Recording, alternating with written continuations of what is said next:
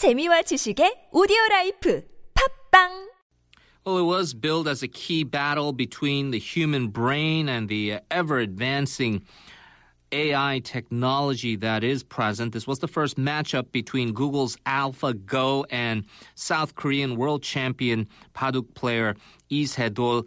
It turned out to be a bit of a rout. Uh, AlphaGo emerged victorious, and some are hailing this as another breakthrough in AI. But still, as we've known over the years, there is still some concern over the continual advancement of AI and whether this ultimately would pose a threat to human beings in the future. We're going to try to get some reasoned analysis about all these uh, developments right now. Joining us on the line from the University of Cambridge Computer Laboratory, Professor Alan Blackwell. Hello. Hello, Henry. Well, thank you for joining us, Professor. Uh, we have a lot to talk about, but first, as far as uh, AI, artificial intelligence goes, a lot of high profile matches in various games, including chess uh, with Deep Blue versus uh, Garry Kasparov. What have been some of the notable advancements since Deep Blue up till uh, AlphaGo? Well, there have been some significant changes. Uh, the nature of Go is very different to chess. Uh, I'm a keen Go player, mm. uh, and I don't like chess very much okay. um, because they're quite different games. So, in the days when we were making AI systems to play chess, the basic technology involved searching ahead for all the possible moves, um, and computers became better as they were able to search more steps ahead and look at the combinations of moves. Now, that's not possible on a Go board because there's just so many possible moves at any place that that technique runs out of power, even with the best computers we have. So there has been a change in approach over the last five to ten years, which uses a neural network to match the current situation on the board and say, does it look like something we've seen before? Um, and we're able to do that better now because we've got much more memory to store all those previous situations and do the matching very fast. So this is the basic change that has been made uh, in the recent work in Google's uh, machine learning-based system that, uh, that that has done very well recently in Go. Is the next step then? We, we I keep hearing uh, about open information type games like chess and uh, how poker is still a game that uh, is a difficult nut to crack. Would that be the next advancement then for a machine learning or AI type of uh, uh, machine to be able to defeat? Well, I think that uh, games where you've got structured rules um, and a, a, single measure uh, of what you'd like the outcome to be, so a numerical value or, or a yes no answer, um, that's a situation in which we'll continue to make uh, more rapid advances. And the reason for that is, however, we're searching the large number of possible moves, whether by matching things we've seen before or searching possible things we might do in the future, if we've got a single number to tell us which move is best, then it's relatively easy to do that giant search. Things become a lot harder if there isn't a single number. So if you're playing a series of poker games, for example, uh, you may be planning to uh, to sucker in your opponent mm. by hmm. losing the next half dozen games. Um, uh, and, and really, that's a, that's a, a strategy which is, is based on anticipating what your opponent might be thinking. Uh, and that is not something that can easily be reduced to a yes-no binary answer right. or to a simple score. So I think that's what makes poker more challenging: is that it, it's not a single game; it's it's a, it's a whole series of things that involve reasoning about human motivations. Now, certainly, this has been hailed as another advancement for uh, artificial intelligence, for machine learning, and as you, I'm sure, have come across, there are still many concerns being raised. Um, we've had prominent figures like Elon Musk uh, uh, and people uh, who have been saying that uh, this is something that we need to be careful about. And we've seen fictional depictions, uh, the movie like I Robot, or even the recent movie Ex Machina. Is this something, in your view, as an expert in all of this, that we do have to be concerned about in the future, these continuous advancements? So I agree we need to take care, but I don't think that uh, our biggest problems are the ones that Elon Musk or movies such as Ex Machina tend to talk about. Um, the, uh, the reason for that is that the changing nature of these recent systems uh, means that where they have to imitate human behavior, the best they can do really is to select from a range of things that they've seen people say before. Um, and that can give the, the appearance of intelligence.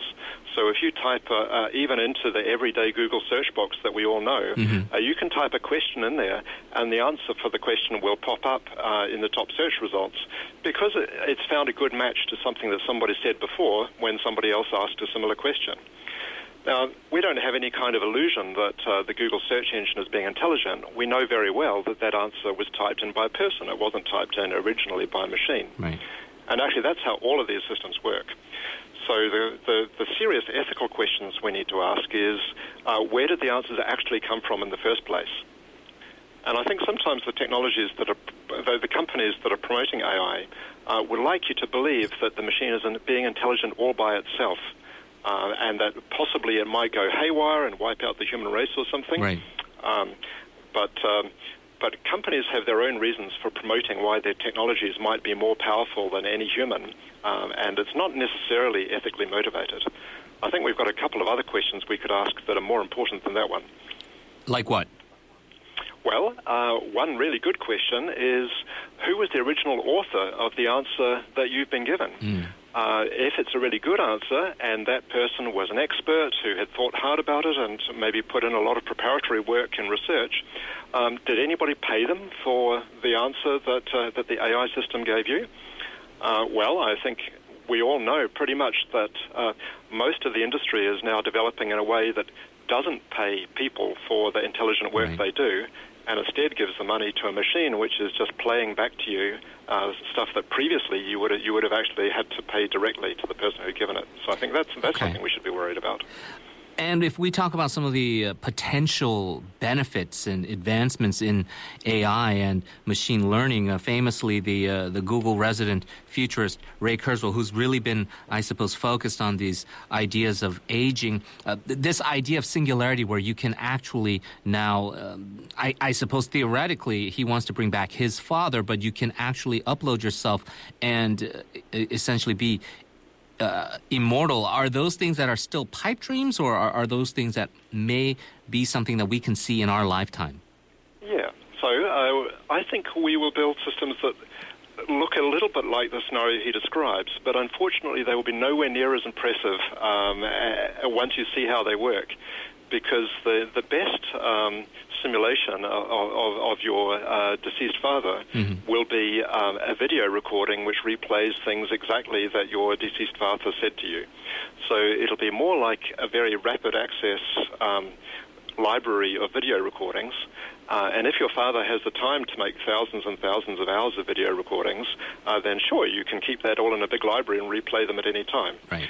But I don't think we will have an illusion that uh, we will appreciate that, um, and, and, we may be pleasantly surprised by the fact that the system is able to retrieve your father saying things that are very relevant to a question you just asked.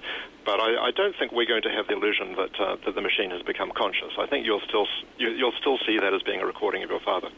Right, maybe more similar than to, I suppose, uh, Superman and the uh, Fortress of Solitude, and having that uh, image of his father, Jor-El, uh, giving him that's advice. A, that's a nice analogy. Yeah.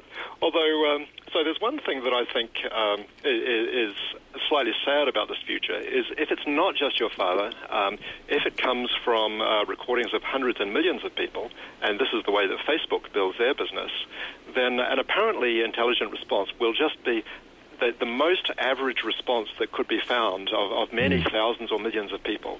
Um, and really, who wants a future where uh, illusions of humanity are being given by something that is just the most average response right. that could be found? I mean, this is really a, that, that's a bit nightmarish. It's like a yeah. really, really boring uh, view of what the future could be. Well, uh, on that note, we're going to have to leave it there. But thank you so much for sharing us uh, with your insights, Professor. Appreciate it. Well, thank you very much, Henry. Professor Alan Blackwell from the University of Cambridge, Seoul City News, up next.